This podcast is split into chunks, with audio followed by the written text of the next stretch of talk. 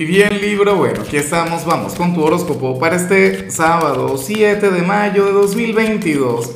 Veamos qué mensaje tienen las cartas para ti, amigo mío.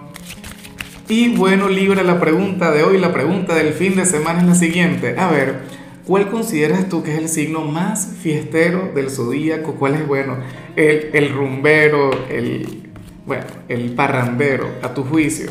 Me encantaría saberlo. Libra puede ser un, un gran candidato para eso, de hecho, pero bueno, me encantaría saber tu opinión, tu respuesta. Ahora mira lo que sale aquí a nivel general. Libra, en esta oportunidad tú sales como aquel quien, quien tendrá un sábado tranquilo.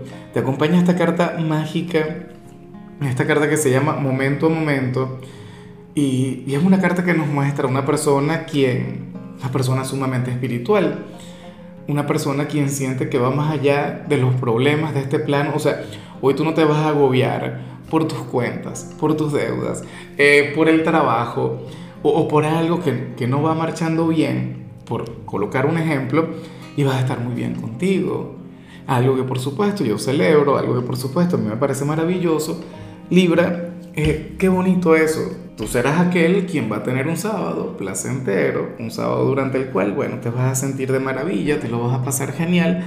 Y por supuesto eso es algo que, que, que yo celebro contigo. O sea, amo el verte así, me encanta esta energía, sobre todo por, por, por el tema de los eclipses, ¿no? O sea, recuerda que el sábado pasado tuvimos aquel eclipse en Tauro, entonces ahora dentro de una semana viene otro en Escorpio.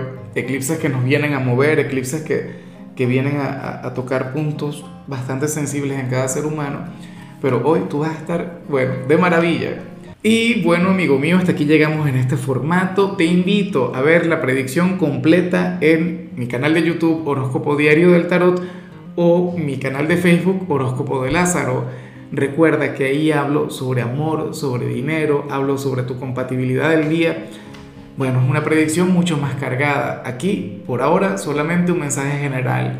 Se te quiere, se te valora y, por supuesto, recuerda que nacimos para ser más.